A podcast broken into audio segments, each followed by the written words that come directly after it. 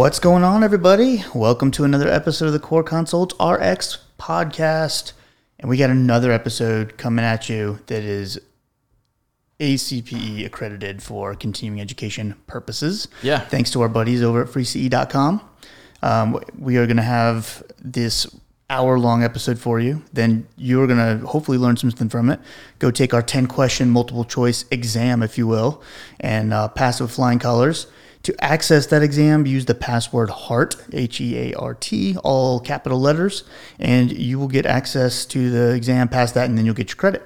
Um, so this is a service, obviously, through free C E dot com, and it's for the um, anyone who has unlimited membership access. So if you haven't upgraded your membership and you're just kind of going, you know, monograph by monograph or live session by live session, definitely upgrade to the uh, the unlimited membership, and you'll get access to all of our podcast episodes that are accredited, and uh, yeah, lots of other really good stuff.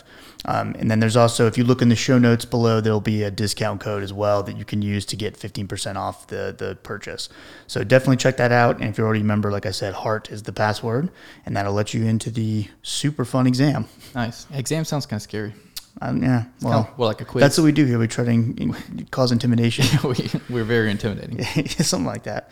So, Cole, what are we talking about today? Yeah. So, um, turns out that there was a uh, relatively recent, right? April. April. Yeah. Okay. twenty twenty-two. Like a couple months ago from when we're recording this, uh, update to the heart failure guidelines, mainly related to HFrEF. Um, reflecting a fair amount of things that we've been kind of referencing and talking about um, over the last uh, what year and a half? Yeah, probably year and a half. Something like that. Um, so we're gonna um, we're gonna kind of take you through heart failure and hit the um, updates in the guidelines. I think this is gonna be a great overview. Um, uh, kind of back to a, a few of the basics as well, uh, related to um, cardiac output, um, peripheral vascular resistance, stuff like that. Some of those uh, formulas. And uh, we're definitely going to hit the um, the updates and the guidelines hard, so you guys can be as up to date as possible. Yes, and this is, I think we may have mentioned like the new classifications of heart failure in an episode, but this is where they are now official. And yes. So this is going to be, this is good. And they actually have a breakdown of, of treatment algorithms based on exactly those classifications. And we'll say that these are the updated uh, American guidelines. Um, they differ uh, in a fair, in a few ways, actually, from the European guidelines. I was reading an article about it, interestingly, but um, the European guidelines aren't as uh, gung-ho for some of the new therapies um, as yeah. the Americans are, interestingly. Yeah. But we will be talking about the U S guidelines. So we'll start off with some basic, you know, just background information. Hopefully this is all kind of review, but um, when we think about blood pressure as a whole, you know, it's made up of, if you want to kind of simplify down to, um, you know, a math equation, if you will, blood pressure is equal to cardiac output times um, systemic vascular resistance, or you'll also see that called um, total peripheral resistance. Uh, and then cardiac output itself is a product of stroke volume multiplied by heart rate. And so you take that cardiac output multiplied by the systemic vascular resistance, that gives you your blood pressure.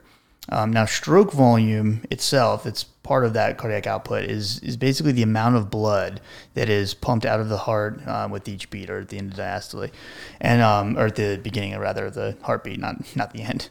Um, and that's important because the, the stroke volume is basically what is one is one of the major components for evaluating the ejection fraction, which is going to be important for kind of classifying heart failure. Um, but if some other things that we're are, we have to take into account as far as our treatment kind of targets, um, when we talk about like preload, um, which is the the stretching of the myocardial muscle fibers just prior to contraction, um, or ventricular wall tension at the end of diastole is another way of looking at it. Um, afterload is the, the amount of aortic pressure that the heart ejects blood against in order to empty the left ventricle. And then contractility is the other term that's important, and that's going to be the um, basically something that accounts for the changes in the strength of myocardium um, contraction uh, independent of the preload and the afterload. So it's mediated by basically changes in of the intracellular calcium concentration and um, inside the cardiomyocytes. So stroke volume itself, again, the amount of blood that's pumped out of the heart with each beat, um, uh, is is the um, one piece of ejection fraction, so the numerator, um, and that is going to be divided by the end diastolic volume, um, which then multiplied by the one hundred to get turned into a percentage, and um, that will give you your ejection fraction, which is what you would kind of use to evaluate um, where they're going to be classified in, in which stage, not stage, but where which classify, classification of heart failure the patient has. Right. Because it's all in some way heart failure. Right. Just, yeah, classification. Um, yeah, in short, ejection fraction measures how effectively your your heart is, is pumping blood. Um, so there are some um, major players in the development of heart failure as far as the pathophysiology goes. Um, many you'll be familiar with because they are sites of action of some of the drugs we'll talk about. Uh, so angiotensin two is one. Uh, it's initially a compensatory mechanism, but ultimately um, it's it's uh, a negative. Uh, it increases, uh, it, it, with the increase in preload uh, and afterload are definitely a negative for men. Uh, aldosterone leads to sodium and fluid retention, um, which is characteristic frequently of heart failure. Um, vasopressin as well leads to fluid retention as well as vasoconstriction.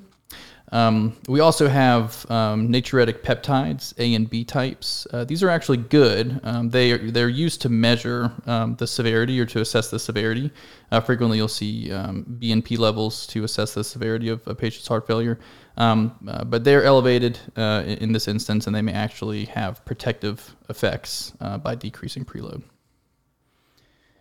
So kind of looking at like the old school ways of classifying heart failure, you know, we have our two big groups of ejection fraction or reduced ejection fraction heart failure and then preserved ejection fraction. Um, and then even before that, uh, reduced ejection fraction was considered um, um, systolic heart failure, and then preserved was diastolic heart failure. And uh, basically the different, the big difference is if you looking at the, the ventricle, the left ventricle, um, with reduced ejection fraction, um, you'll get this um, enlarged left ventricle that has a reduced ability to pump. And um, oftentimes you'll see that a very um, thinned and weakened um, wall of that ventricle, uh, and it's basically allows more more volume in as for the end diastolic volume.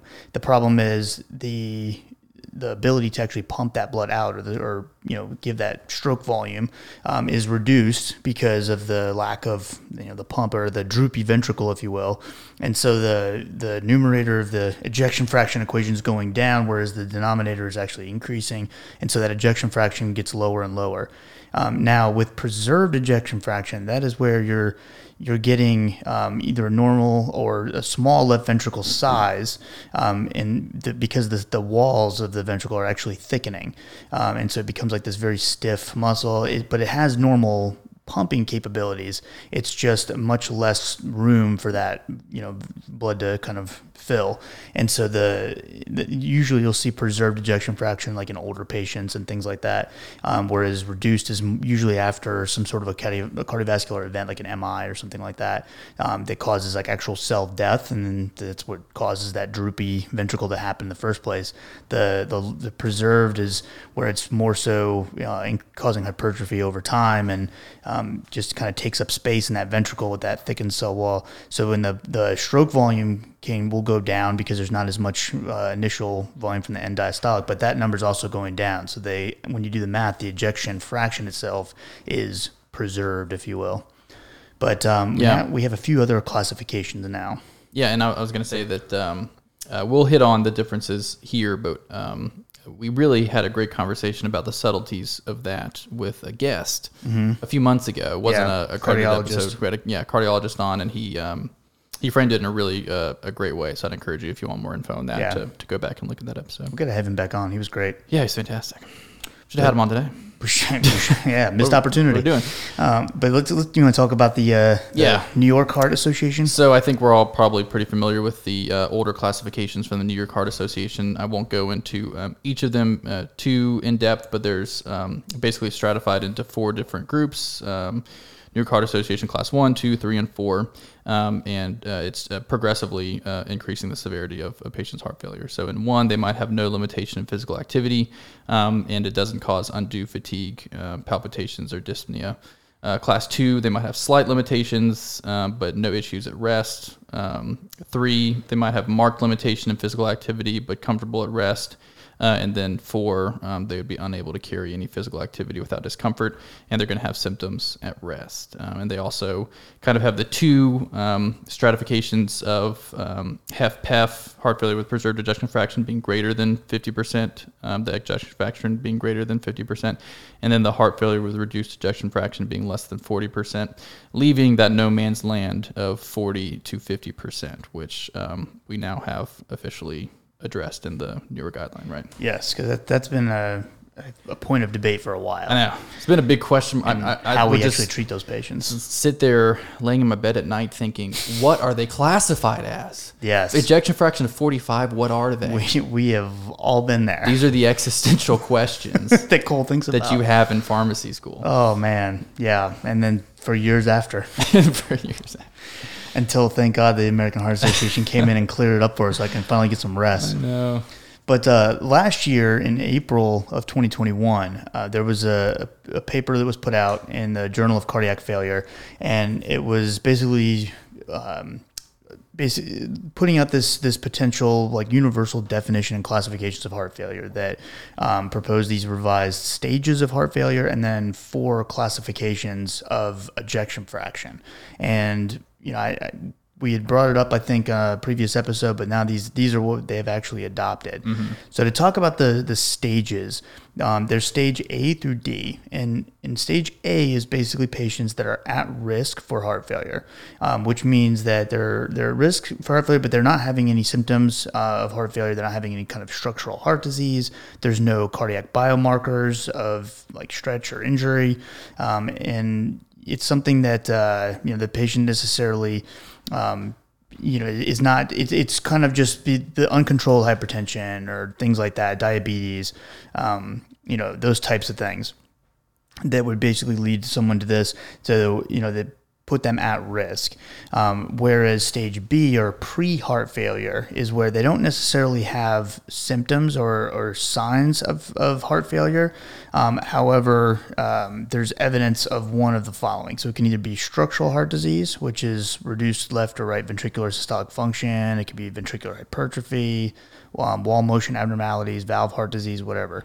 Um, or evidence of increased filling pressures, um, which you'd have to you know get with either invasive hemodynamic dynamic measurements or um, non-invasive, like using a, a Doppler echocardi- echocardiography, um, or if a patient has increased uh, patients with risk factors and in, in increased levels of B M P um, or some kind of like elevated troponins or something like that, um, without obviously presenting with any kind of acute coronary syndrome or M I, thing like, things like that.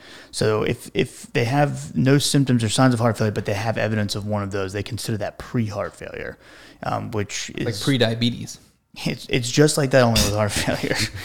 And then stage C is what we actually think of when we talk about heart failure. That's like um, symptomatic heart failure. That's structural heart disease with current or previous symptoms of heart failure. And then D is just more advanced. So it's um, where the patient has, you know, very, very uh, marked heart failure symptoms um, that interfere with daily life and has had hospitalizations despite attempts at optimizing evidence-based treatment. And, um, you know, potentially is going to be looking at either palliative care or cardiac transplant, something like that. Got to tell you, I think they made the right choice going with the um, alphabetical classifications. I don't know why, but that just hits me better than the numeric. Does it? Yeah, I just like it better than one, two, three, four. Well, there you go. A, B, C, D. You got does, Cole's nod of approval. Who pulmonary does that, right? Uh, yeah, yeah, yeah. For GOLD, for uh, the C O P D guidelines. Yeah, they're alphabetical. They sure are. I can't think of anyone else who's numeric. Hmm. Mm. I'm sure there's somebody.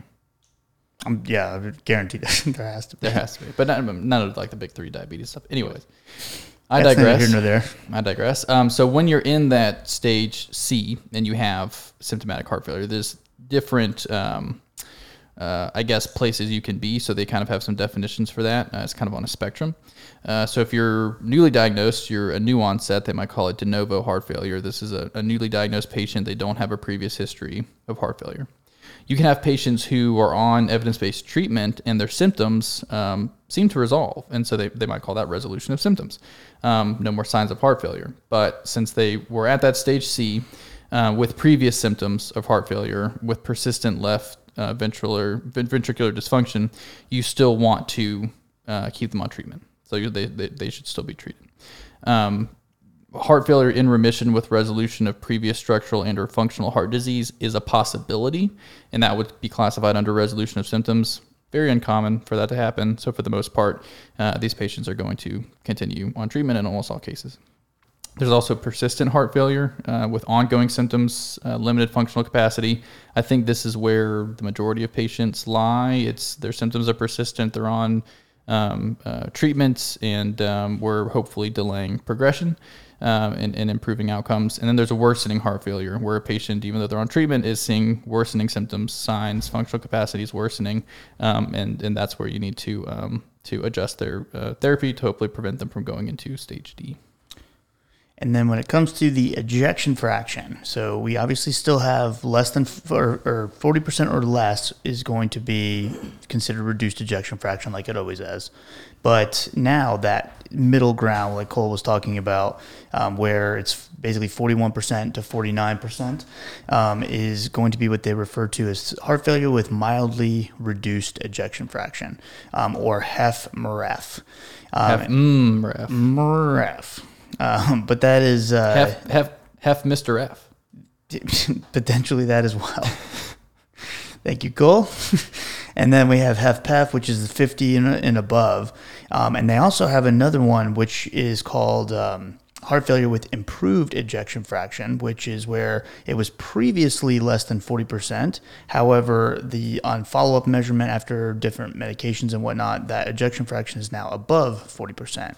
Now, the reason why that's classified as something different is because what has happened in the past is patients will have an improvement in their ejection fraction, and then instead of following the same regimen that got them there, they'll be either like de-escalated or basically treated as if they have preserved ejection fraction, and then the the end up kind of deteriorating back into reduced ejection fraction. So it was basically, yes, they've improved, but they want them to stay on the same treatment that got them there in the first place.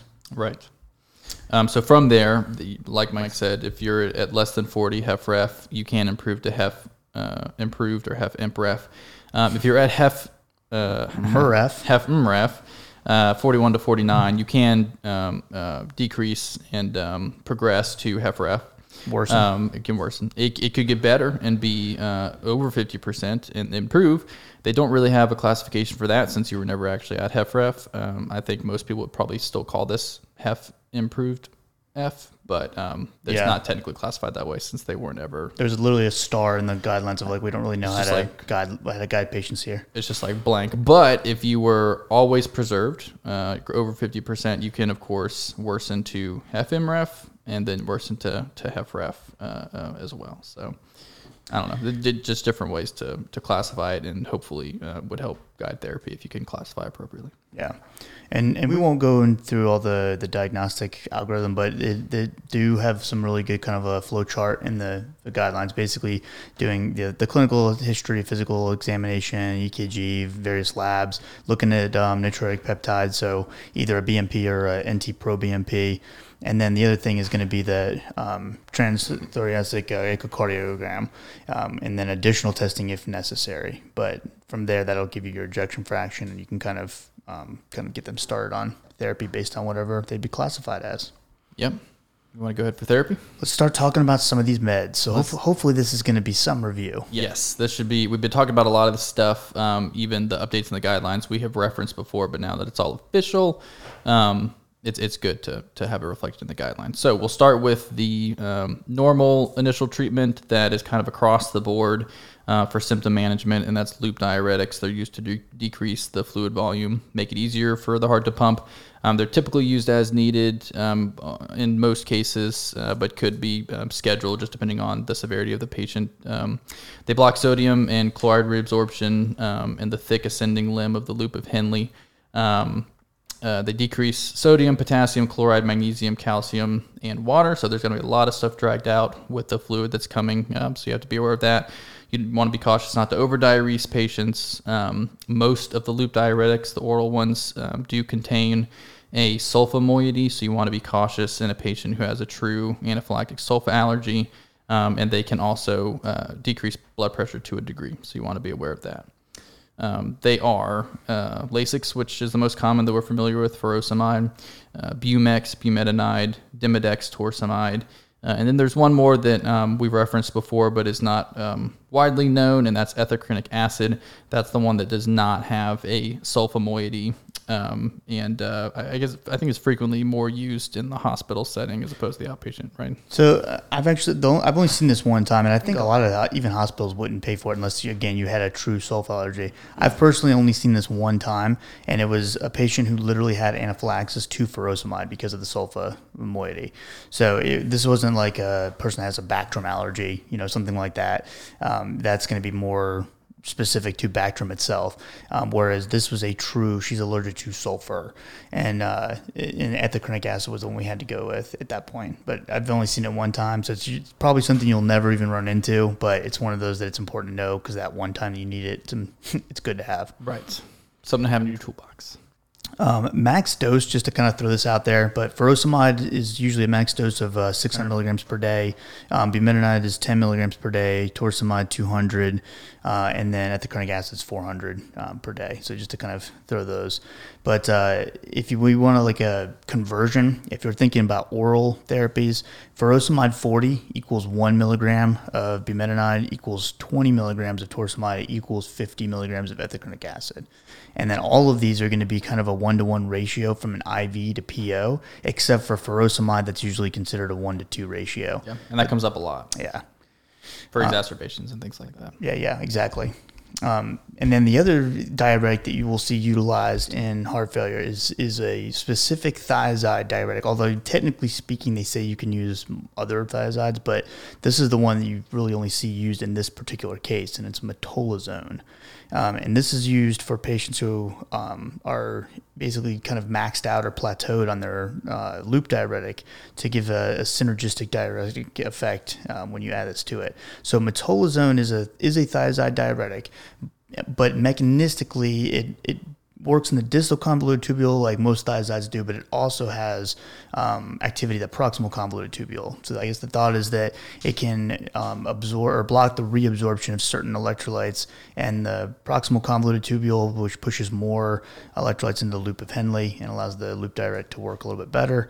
Um, the key to this, though, is that if because uh, metolazone is an oral agent, and a lot of times, especially in the hospital setting where you know this would be done, um, the patient is on an I V loop diuretic.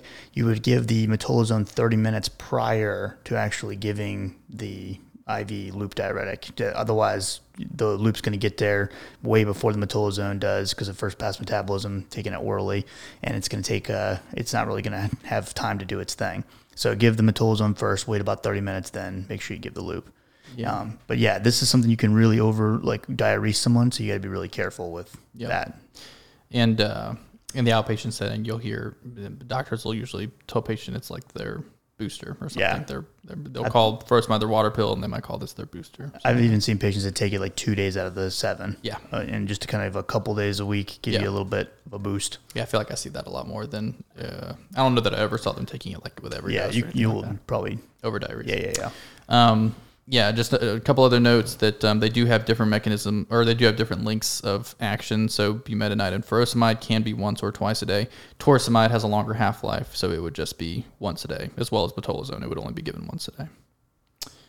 Uh, so yeah, that kind of that's kind of a mainstay as far as symptom management. The mainstays uh, as far as first line with um, good evidence for um, mortality, heart failure, hospitalization reduction is going to be the A C Es and A R Bs, uh, but more importantly, the A R N Is, if we're thinking about the guidelines. Um, so we have a number of them, a whole bunch of A C Es. Most commonly, we see lisinopril, enalapril, on occasion, um, maybe ramipril or quinapril. Uh, but there's a number of others that are uh, less common. Uh, A R Bs, we have um, candesartan, losartan, and valsartan. Uh, and then we also have um, the A R N Is, which are um, the angiotensin receptor and neprilysin inhibitors. Uh, we only have one. Uh, this is the newest class that we're all probably familiar with at this point. I feel like it's been four or five, maybe even six years. Oh, it came, I would say it came out, I think, um, like right as I graduated. So two thousand fifteen. Yeah, way seven back. Years. Gosh. Way I remember back. When this was New Kid on the Block, man. A J. That's when you know you've been I'm out for so a while. Young, A J. Don't you dare. Um, but yeah, so uh, just to touch on what it is, so it's it's got an angiotensin receptor blocker in there, like um, an A R B plus a neprilysin inhibitor. Neprilysin is an enzyme that uh, is responsible for breaking down several uh, vasodilatory peptides like um, natriuretic peptide, bradykinin, et cetera. Um, so by blocking neprilysin, we're going to promote um, uh, vasodilation by uh, promoting those vasodilatory peptides. So that's kind of how it acts synergistically. Um, it's a unique type of molecule as well. Um, uh, the drugs are sacubitril and valsartan specifically, branded as Entresto. Um, it does have some contraindications, as you can imagine. It would be a duplication really to use it with an A C E or an A R B. Um, so they uh, cannot be used together. And a history of angioedema is technically a contraindication um, to Entresto, even though um, the A R B is what's in there, which is a little lower risk. Um, and neprilysin is the, really the big, right. the, the angioedema risk. Right. Because it blocks the, that's normally responsible for breaking down bradykinin, which just like with the A C E wouldn't allow that to build up. So right. Even though we don't really think about that with an A R B. Whoops. In combination. Yeah. Yes. So uh, not only is it contraindicated with that history, uh, be aware of that uh, as, as a possible side effect uh, used as monotherapy, uh, or used uh, by itself, I should say. Uh, also, uh, renal impairment, use caution, hyperkalemia, hypotension, and then it can have uh, a cough, a dry cough for the similar reasons with a bradykinin, kind of like an A C E. Uh, in a patient who uh, has... Um, been on an A C E or an A R B, I believe, as well. No, just A C E now. Just an A C E, mm-hmm. Okay. There must be a thirty-six hour washout period um, from stopping the A C E and starting Entresto. So if you're on an A R B, you can start the next day. Mm-hmm. Oh, okay, cool. Uh, and I think based on the label, uh, they, the, uh, they want you to have been on one previously, but that's frequently not done, right? Yeah, yeah I mean, so it's, I, I looking at like, the guidelines, like, they don't say that. I think it's just the way it was studied in Paradigm. Yeah, yeah, exactly. And I think it's one of those things that by the time they get to the stage, they're probably going to be in an yeah. A C E or A R B anyway. But yeah, the thirty-six hour, yeah, I mean, going pretty important in the future. I mean, even now, I mean, it's it's used pretty ubiquitous, yeah. ubiquitously, ubiquitously now. But in the future, there probably will be a lot of people who maybe have never newly diagnosed who did not try an A C E or A R B who. who are, are going to be started on it. But um, uh, it's important to note that uh, because of how it acts and how um, the neprilysin inhibitor acts, the B N P will not be accurate. So frequently they might measure an N T pro B N P instead to get a more accurate reading. But like, like Cole mentioned, the, the Paradigm H F trial, that's the kind of the first big landmark trial we had with Entresto. And uh, it was compared head-to-head in an Allopril, with an Allopril. Um, and it was looked at, uh, that first study was done in patients that had reduced ejection fraction heart failure. And the primary outcome they were looking for was basically the cardiovascular mortality or the heart failure hospitalization, so the composite of that. And um, it was statistically um, significant reduction in those events uh, with Entresto, with a number needed to treat of twenty-one. Um, they also showed uh, cardiovascular mortality with a number needed to treat of thirty-one. Hospitalizations by itself was thirty, a number needed to treat of thirty-six. Um, and then you did get a little bit more uh, reduction in blood pressure with an A R N I. Um, and then again, like Cole was saying, that, that side effect risk we're all seeing, which is what we kind of expected. But um, the outcomes were definitely superior with Entresto versus an Allopril. Yeah, it's pretty stark. And uh, I mean, the only thing keeping it from being like the true, like uh, the true first line.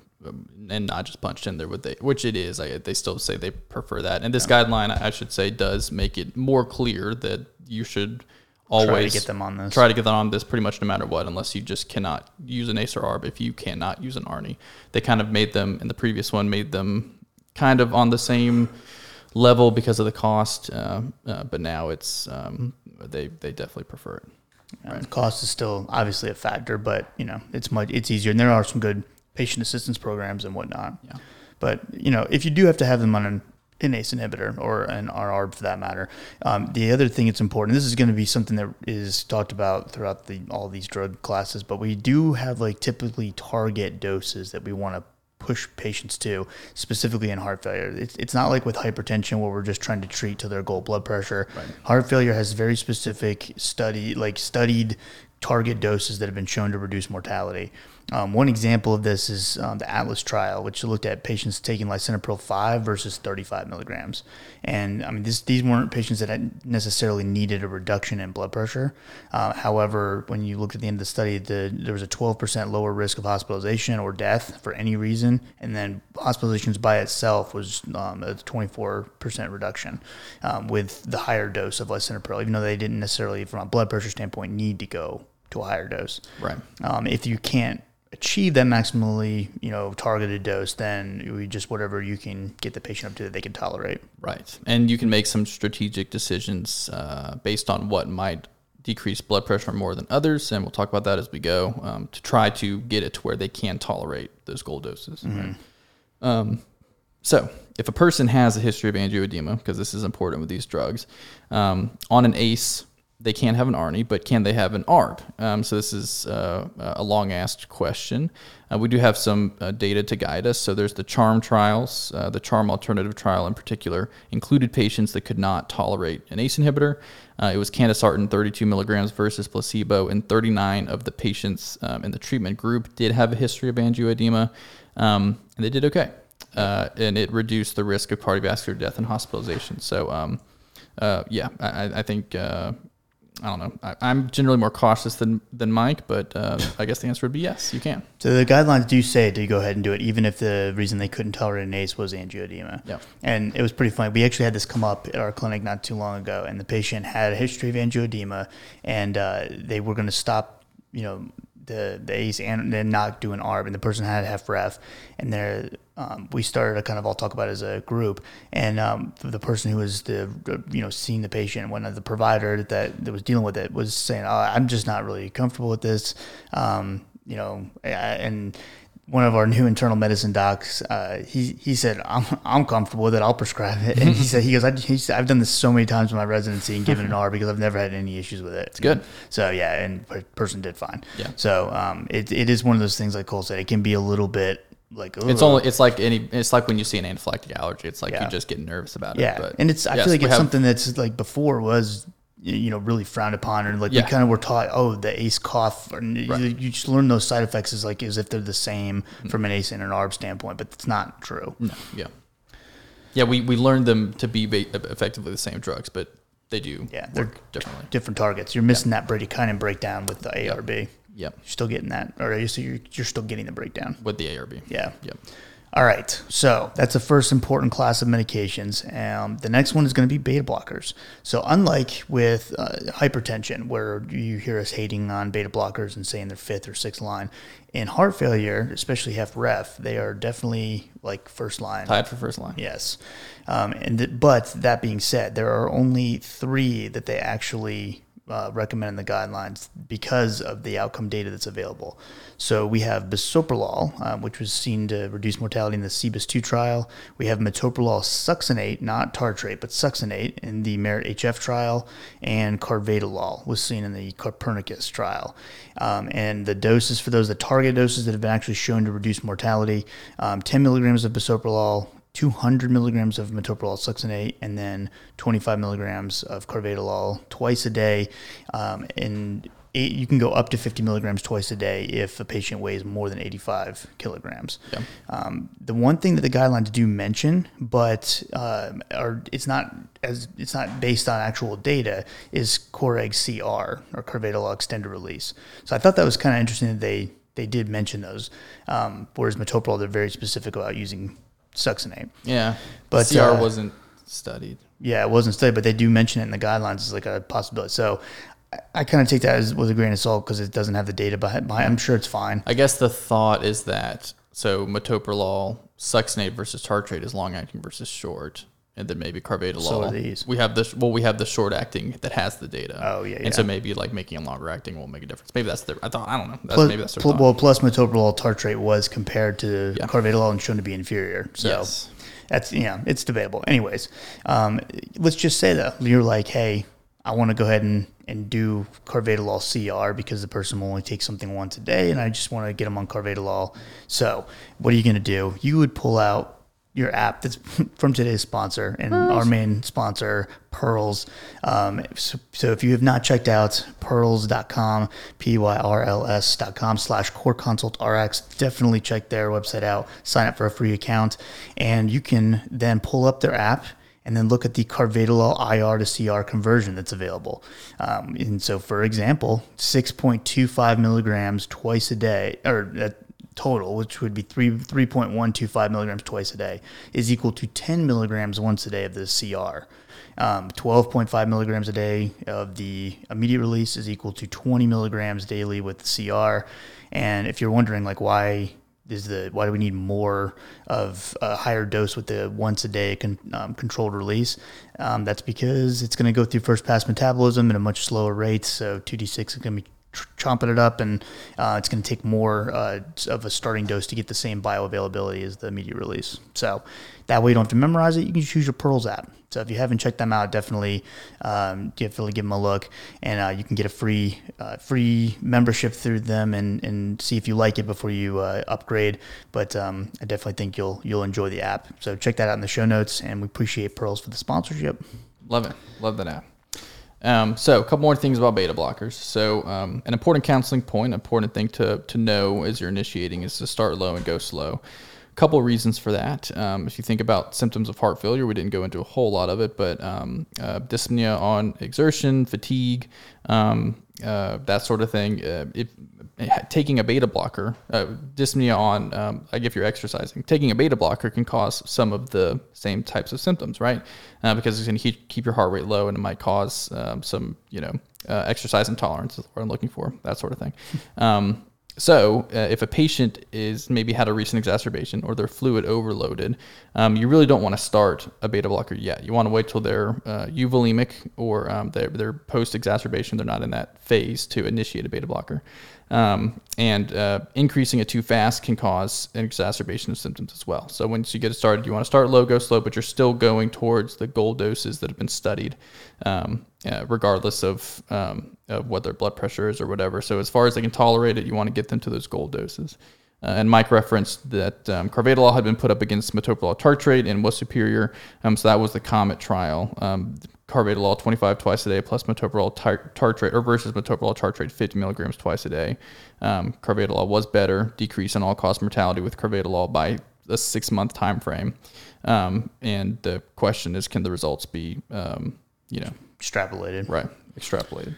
So as far as like, is carvedilol better than metoprolol succinate? Right. Um, which we don't know. But the way I look at it is, if I need to pick between those three, if if there's nothing else guiding it, it doesn't really matter. I typically go with carvedilol. But really the way I kind of break it down is, do I need further blood pressure lowering for this patient? And if I do, I'm going to use carvedilol because it's an alpha and beta blocker. So we're going to block not only cardiac output, but we're also going to block the uh, systemic vascular resistance on the alpha side.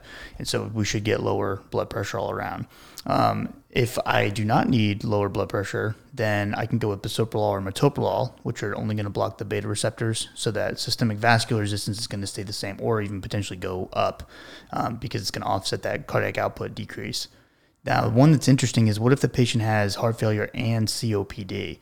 And the recommended um, beta blocker in this case is actually bisoprolol. Uh, and the reason for that is because although metoprolol and bisoprolol are both considered cardioselective, um, metoprolol is about four times as cardioselective as, you know, non-selective, um, but bisoprolol is fourteen times more selective. So there's going to be almost no impact on the beta receptors in the lungs. Um, and so, you know, the patient's albuterol or Combivent or whatever they're using for their rescue inhaler for their C O P D or their LABA is going to be able to still bind effectively and not be um, interacted with that beta blocker. They've yep. actually studied that uh, and compared all three of them together. That's very interesting. Um, I thought so. Yes. Well, that's why I included it, right? Mm. yeah. Um, so the uh, the last class, or the previous last class, that you would kind of automatically add on as an evidence-based um, treatment uh, before this updated guideline, or at least before we had some of the data from the last couple of years, uh, would be aldosterone receptor antagonists. Um, so we have spironolactone and eplerenone. They compete with the aldoster- with aldosterone at the receptor sites in the distal convoluted tubule uh, and collecting duct. Uh, they reduce sodium and water retention, cardiac remodeling, and risk of sudden death. Uh, so the trial that um, gave um, kind of showed spironolactone's uh, benefit is the RALES trial. They included patients with an ejection fraction below thirty-five percent. The patients were on standard um, evidence-based therapy with an A C E or beta blocker, et cetera.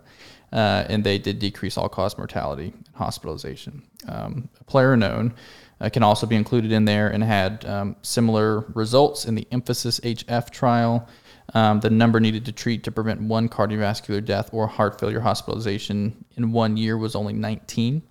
Um, it's a major C Y P three A four substrate, uh, but the, there are some limitations as far as um, the fact that it can definitely cause hyperkalemia, or it can uh, cause a bump in potassium. It can also cause a bump in serum creatinine. So if a patient has uh, elevated baseline potassium or serum creatinine, um, you don't want to use it. Uh, the numbers there are uh, potassium greater than five, um, a serum creatinine greater than two in females, or greater than two point five in males. Uh, and also if uh, the, uh, they have poor kidney function, if their creatinine clearance is um, uh, less than thirty mils per minute, um, another marker uh, along with serum creatinine, then you would not want to initiate them at that point either. All right. So moving right along to a class of medications that I think we're all familiar with and have been getting a lot of press lately, the S G L T two inhibitors. Dum dum. So these are a class of medications that were initially um, a anti-diabetic medication uh, for glucose um, management. Uh, they work in the proximal convoluted tubule to basically decrease um, the glucose reabsorption and flush more glucose out to the urine. And because of that, they have this uh, diuretic and um, natriuresis effect that um, is associated with decreases in plasma volume, blood pressure, vascular stiffness, preload and afterload, as well as that cardiac wall stress. And so they started looking at cardiovascular outcomes in patients with diabetes that also were, were on these meds, and they noticed that the, they were getting a reduction in heart failure hospitalizations when they were put on these these medications. And so the dapagliflozin and empagliflozin um, are the two that have, have done further studies in patients who have heart failure and seen their effects.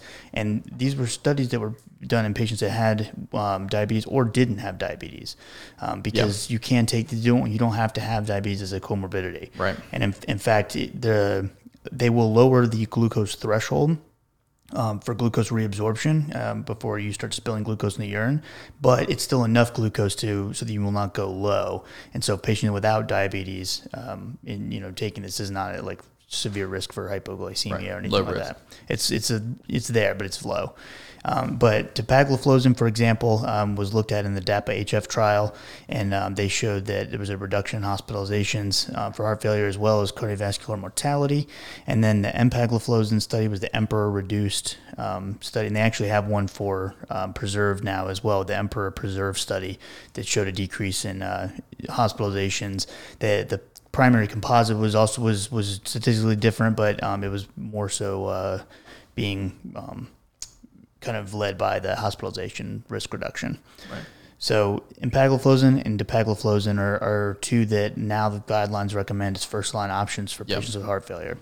Um, and they're also going to be an important class when we talk about pre-heart failure, because yep. they're actually some of the go-tos for that as well. Yes.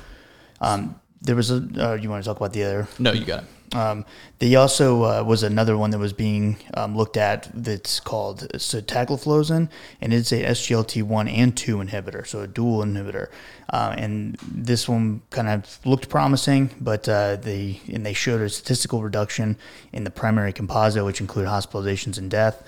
Um, but the problem again, it was being driven by hospitalizations. Uh, the death uh, by its secondary outcome by itself was not statistically um, reduced. So I don't know if this is going to be one that they really push hard for, um, but it's it was the Soloist W H F trial, if you want to take a look at that.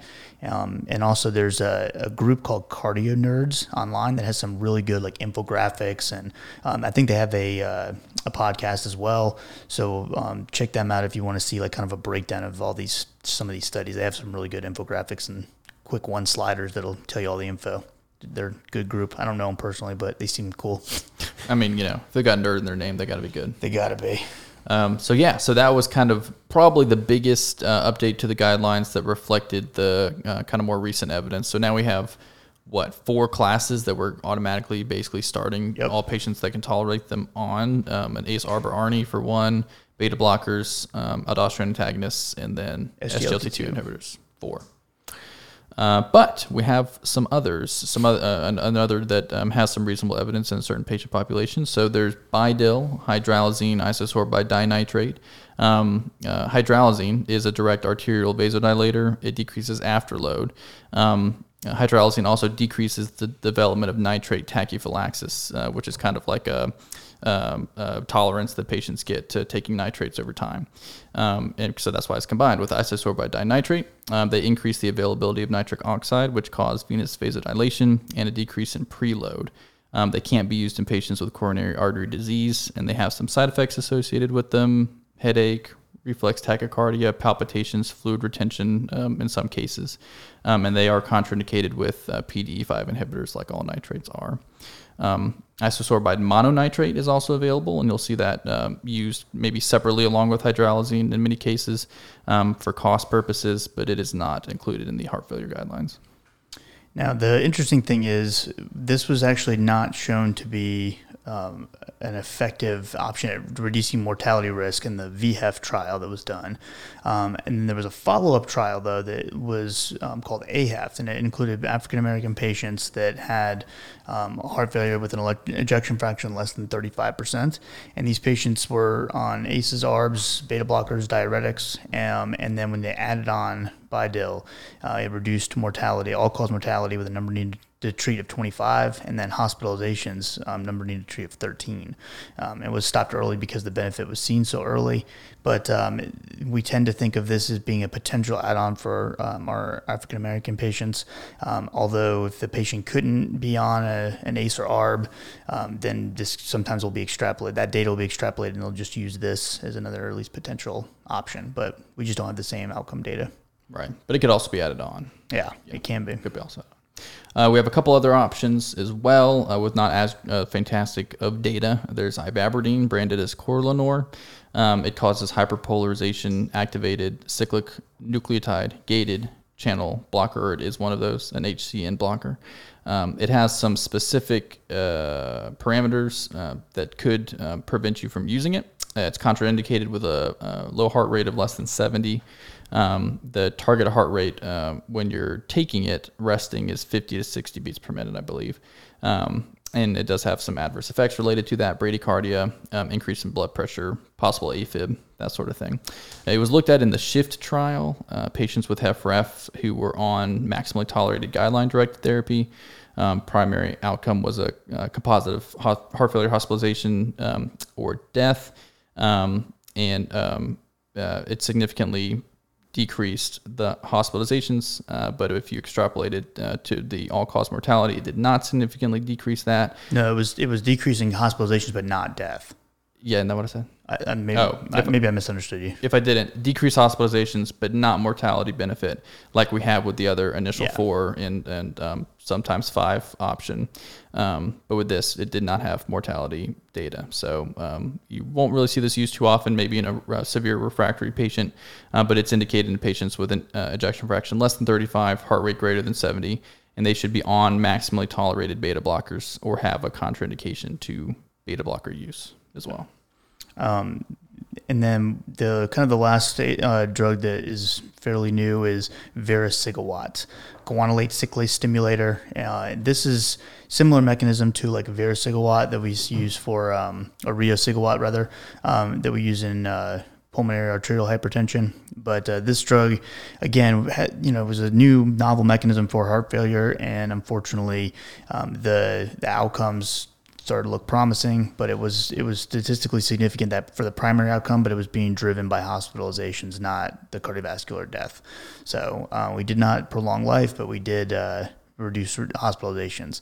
So the way to kind of think about the you know use of Corlanor and um, or Ibabradine or vericiguat is basically thinking along the lines of, if you have them on optimal first line therapy and they're still having hospitalizations due to heart failure, then maybe we can add these on to keep them out of the hospital and increase quality of life. But they need to be optimized on first line options first, right. Ideally.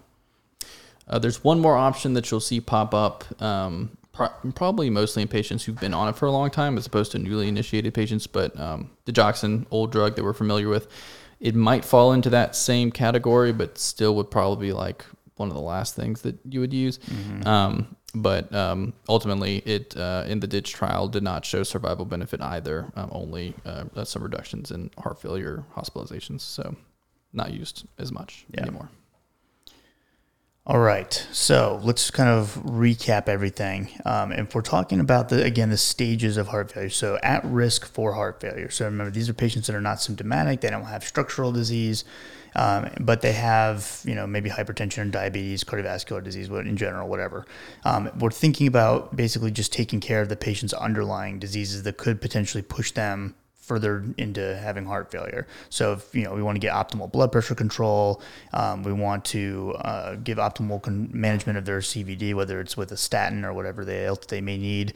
Um, and if they have diabetes um, and cardiovascular disease, or even if they're just at high risk for cardiovascular disease, you could consider an S G L T two inhibitor as well. Um, and that might be able to, you know, kind of prolong that, uh, that uh, heart health and not allow them to kind of push to, um, you know, further down these these stages. Uh, and then the rest of it is kind of like either, you know, whether or not you need to be screening for um, natriuretic peptides, biomarkers, um, or looking for things like that. Um, and you also considering genetic uh, screening and counseling as well, if, if that's available to the patient. Yep. Um, so stage A is more so just helping the underlying conditions. Yep. Stage B, or pre-heart failure, um, if the patient Um, has a left ventricular ejection fraction of less than forty, but they don't have the structural abnormalities that are indicative of heart failure, um, and or any other biomarkers or whatever, they they recommend an A C E. Um, and if the patient has had a, a recent M I and their left ejection fraction is lower, um, then they say an A R B uh, if they ACE, if they're A C E intolerant, but they want them on one of those two. Um, they also say to be on a beta blocker. Um, And then, again, you can consider that uh, genetic counseling and testing and things like that. Yep. Um, but, the, again, pre-heart failure means that they have one of those things that we mentioned, like whether it's structural abnormalities, but they're not having symptoms of heart failure. Right. Um, and when thinking about optimizing blood pressure for those patients, um, uh, the guideline, uh, I believe this was an update as well, um, kind of similar to some other guidelines we've seen in the last couple of years as well, um, even though when you're getting patients on these goal guideline-based therapies, you're not, um, it's not because of a target blood pressure, like when we're treating blood pressure. Um, but in a patient who has stage A and we're trying to optimize their blood pressure, um, there is kind of a, a goal that they recommend uh, with a high level of evidence, less than one thirty over eighty. So yeah. um, that that's based on um, uh, randomized control trial data, but they do give that recommendation, which fits along with um, some other um, uh, guidelines that we have as well. Yep. All right, so now if we have he- actual symptomatic heart failure, so so stage C, um, and then we're gonna we're gonna look at specifically HFrEF, so the reduced ejection fraction and their stage C, so they actually have full on heart failure with symptoms and all that.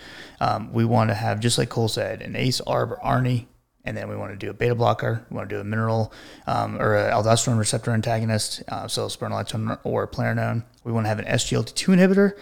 And we want to have, as needed, at least um, as needed diuretics, if not, or in a loop diuretic specifically, uh, if not scheduled.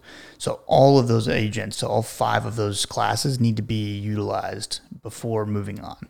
Um, obviously, we may not be able to start all five at once, but those are all considered to be like first-line options now.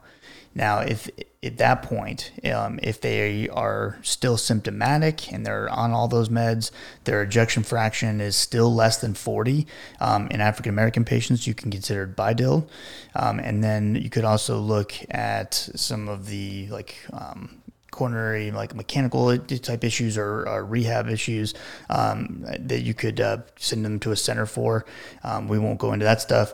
Uh, and then also the uh, additional therapies such as the uh, ivabradines and the vericiguats, if they're still having hospitalizations. Um, that's when we would need to potentially consider those. Um, if it's refractory from that, you know, we need to look at either doing some kind of a uh, implantable device possibly, or a transplant rather, um, and, and even palliative care if they wouldn't be a, a, a candidate for a transplant. Uh, but that's like, you know, worst case that they're, you know, you're, you're sending them at this point, you know, to a specialty heart failure clinic or rehab facility that can hopefully help prolong their life as much as possible. Right. Right. And, so, um, yeah, go ahead. I was just going to say, I mean, we can uh, touch on like the additional therapies. Um, they give some guidance on what to, when to pick what. Yeah, I was just going to say that they um, they give a little guidance to say that it's probably best to try to um, continue to titrate and optimize these doses every one to two weeks if possible, and then that would bring you to some of the other uh, um, last line options that we talked about of Aberdeen, Vericiguat, digoxin. Uh, and then they also touch on lifestyle recommendations. So um, they recommend avoiding excessive sodium intake. Um, that's reasonable, um, not the highest level of evidence, but um, they said that that is reasonable. Um, if possible, with a high level of evidence, um, participate in exercise to improve functional status, exercise performance, and quality of life. Um, also, um, cardiac rehab uh, can also uh, be beneficial for these patients as well. Mm-hmm. All right. So since we're running out of time, I will just mention um, the the treatments that are recommended uh, for patients that have H F ref, or forty-one to forty-nine percent ejection fraction. Um, they still recommend diuretics as needed, so the loops. Uh, and then the first line agent with the best quality evidence is actually an S G L T two inhibitor mm-hmm. for these patients, which is kind of interesting. Um, then we have the ACE-ARB or ARNI, based on some other data, the ARNI with uh, like the some of the paragons and um, and some of the other newer data. Um, then they have spironolactone or eplerenone as another option, and then an evidence-based beta blocker that we typically use for H F ref. But but the S G L T two inhibitor would be the most important one to have on board. Uh, and it's not like they're not all equal like right. they are with H F ref. So S G L T two inhibitor actually has the best data in this group. I believe that cardiologist that came on basically said if he has a symptomatic patient with um, H F ref, they're in that range, that he was starting them on an S G L T two yeah. and, inhibitor. And it's a lot easier to get them approved now as well. Yeah, especially with this guideline update. Yeah. You should be able to justify that for sure. If they have H F... Impref, imp? F imp. If they have improved ejection fraction, we're just continuing the original treatment that they were using with H F ref, so that we don't let them slide backwards. Um, it's going to be important to get. That's the whole point of them even making this a separate classification. Right. Right. And then, I you want to just touch on H F pef real quick? Or? Um, yeah, we can glance on it in the last couple of minutes if you like. Yeah, um, go for it. Only to say that um, there is some. More evidence than we used to have, um, I, I would say, uh, beneficial evidence with using some treatments and preserved ejection fraction. So um, trials um, using comparable and efficacious agents for H F ref um, have not really shown the promise uh, in H F pef that they uh, have in the past. Um, most of the recommended therapies are directed at symptoms, especially comorbidities. So they frequently are talking about optimizing uh, comorbidities and risk factors that might worsen it. Um, blood pressure control um, uh, with existing hypertension guidelines is generally the most in, important thing. Um, but similar to the H F ref, um, if they're symptomatic and their ejection fraction is greater than fifty percent, they give a similar um, level of recommendation for the S G L T two inhibitors. So diuretics as needed is fine, just like it has been, um, but they, they give a similar level of recommendation for S G L T two inhibitors, and they don't for the other ones. They're there. Um, uh, but it is a lower level of uh, recommendation, which is another significant update. But what's interesting too is, so if you are looking at the their little breakdown, they have an ARNI listed uh, as a potential option. That was based on like the Paragon H F trial, uh, noting that uh, the patients who the the lower the ejection fraction is um, towards you know moving towards that middle ground or even reduced, those are the ones that are going to have the most benefit with Entresto. And then they also mentioned aldosterone antagonists, um, specifically spironolactone is the one that was studied in TOPCAT. Um, and uh, that study uh, looked promising. Um, however, they did not meet the statistical significance um, for for reducing mortality. Um, what, there was a post hoc analysis, though, that basically showed um, efficacy in American patients, but not in the Russian, uh, Georgian, um, or patients from Georgia, I guess, Georgianian. How do you say that? Um, um, well, down in the South, it's Georgian. They, well, okay. But patients from the country, the country, Georgia, um, uh, they, in fact, they did a sample of those patients, um, and looked and, uh, basically found undetectable levels of spironolactone. So it's like kind of, Um, interesting to see if they were even what adherence take, is like. Yeah, yeah, yeah. And so they do still mention that, but we don't have the uh, um, the data to back up the mortality. But it is something that can reduce hospitalizations. Now, one thing I think was interesting too is they don't actually mention ACEs; they mention ARBs because how weird, huh? Of the CHARM preserve trial. So if you wanted to really be evidence based, you could do candesartan. Yep. Um, and I, and that's the one that actually has some data in preserved, but it's still hospitalizations. It's not really mortality. Yeah. And then um, I don't think I mentioned the name of the trial with the S G L T two inhibitors, but the one to check out, which is more recent, is the Emperor-Preserve trial. Yeah. Um, there was a twenty-one percent reduction in the primary composite of heart failure hospitalization and cardiovascular death, driven mostly by heart failure hospitalization. So not mortality data, but um, still better than uh, a lot of the stuff we have with mm-hmm. F F. Yeah, Georgia, um, uh, they, they're Georgians. Georgians. Do you, do you know what you are for South Carolina? South Carolinian. South Carolinian. That's proud of it. Are we? It sure is hot here. it, it is hot here. But, Especially uh, under these lights, my goodness. Yeah. Um, A J, what do we miss? Got to stop drinking a gallon of water a day. It's definitely big. You know, there's stop uh, drinking or start. Stop. There's okay. this whole there's this whole subculture on YouTube of uh, water drinkers. That's a subculture? Check it out. They just videotape themselves like kind of chugging water. Uh, Man. Yeah, and it's led by like this one guy who, who drinks a whole lot of water, and they just they just uh, you know they they've got this big glass and it's labeled like cold drinking water, and it, he just downs a thing of water and he's like stay hydrated, and they go off and there's like all these videos of people doing that. I gotta tap into that. I wonder if he's got heart failure. Well, well, one day. You don't want to overhydrate with heart failure. You sure don't. So I also can you imagine like that's your business plan to make a successful YouTube channel. Meanwhile, we're sitting here trying our best. They're just and, drinking water, and they're just drinking water. Who Cold knew? Cold drinking water. Yeah, they should have really. Uh, maybe, I don't know. Maybe we're just not that good. So they down it. You know, they're not sipping on the water. But like, still, you know, it's like I'm it's also impressive. concerned. At how many of these videos have you watched? A few. Okay, right on. Uh, I mean, I I am. You know, Obi-Wan Kenobi's out now, right? Like, so I feel like oh, that's got to be better than I watched watching it, that. I watched it last night. Okay, episode was sure. only thirty-nine minutes, which was disappointing, just, but good episode. It, yeah, yeah, yeah. I won't give any spoilers. Um, yeah, you know, I'm I'm pretty much chronically dehydrated. Oh so, yeah, that's yeah, good. Well, I, you get the tiniest water bottle of all time. There. Yeah, people who are Look. watching can, can see it. Um. Yeah, it's like I, a fun I size water bottle. I'm terrible at drinking water. All I'm right. pretty good about it at work, but then I go home and drink. I go home at like five thirty and do not drink water until bed, and I realize I'm dehydrated, and I chug water before bed. It's too late. And then I and wake up in the middle of the night having to go to the bathroom. Every night I do the same. You know what the definition of insanity is? That. Yeah. So. Yeah. Well, you guys just uh, keep calling your thoughts. he's, he's going through some stuff over here. He's having a tough time.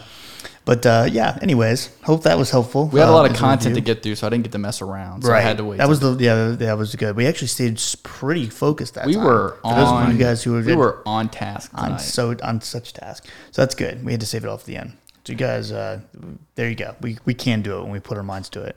Um, but for those of you, again, make sure you check out the, uh, the show notes, because in the link, you can follow that to free C E dot com. Do use the password HEART, and then fill, do the ten-question quiz. Get your credit. Don't forget. Also, check out our sponsor, Pearls. Um, download the app, pearls.com slash CorConsult Rx. Sign up for free. Check it out and see what you think. Um, and then if you have any questions from Cole or myself, emails will be in the show notes, as well as like any of the um, the social media platforms you can reach us on. Um, and, you know, check out our Patreon as well, patreon.com slash CorConsultRx for tons and tons and tons of PowerPoint slides and lectures and all kinds of fun stuff there. So thank you guys so much for listening. We'll see you guys in the next episode. Have a great night.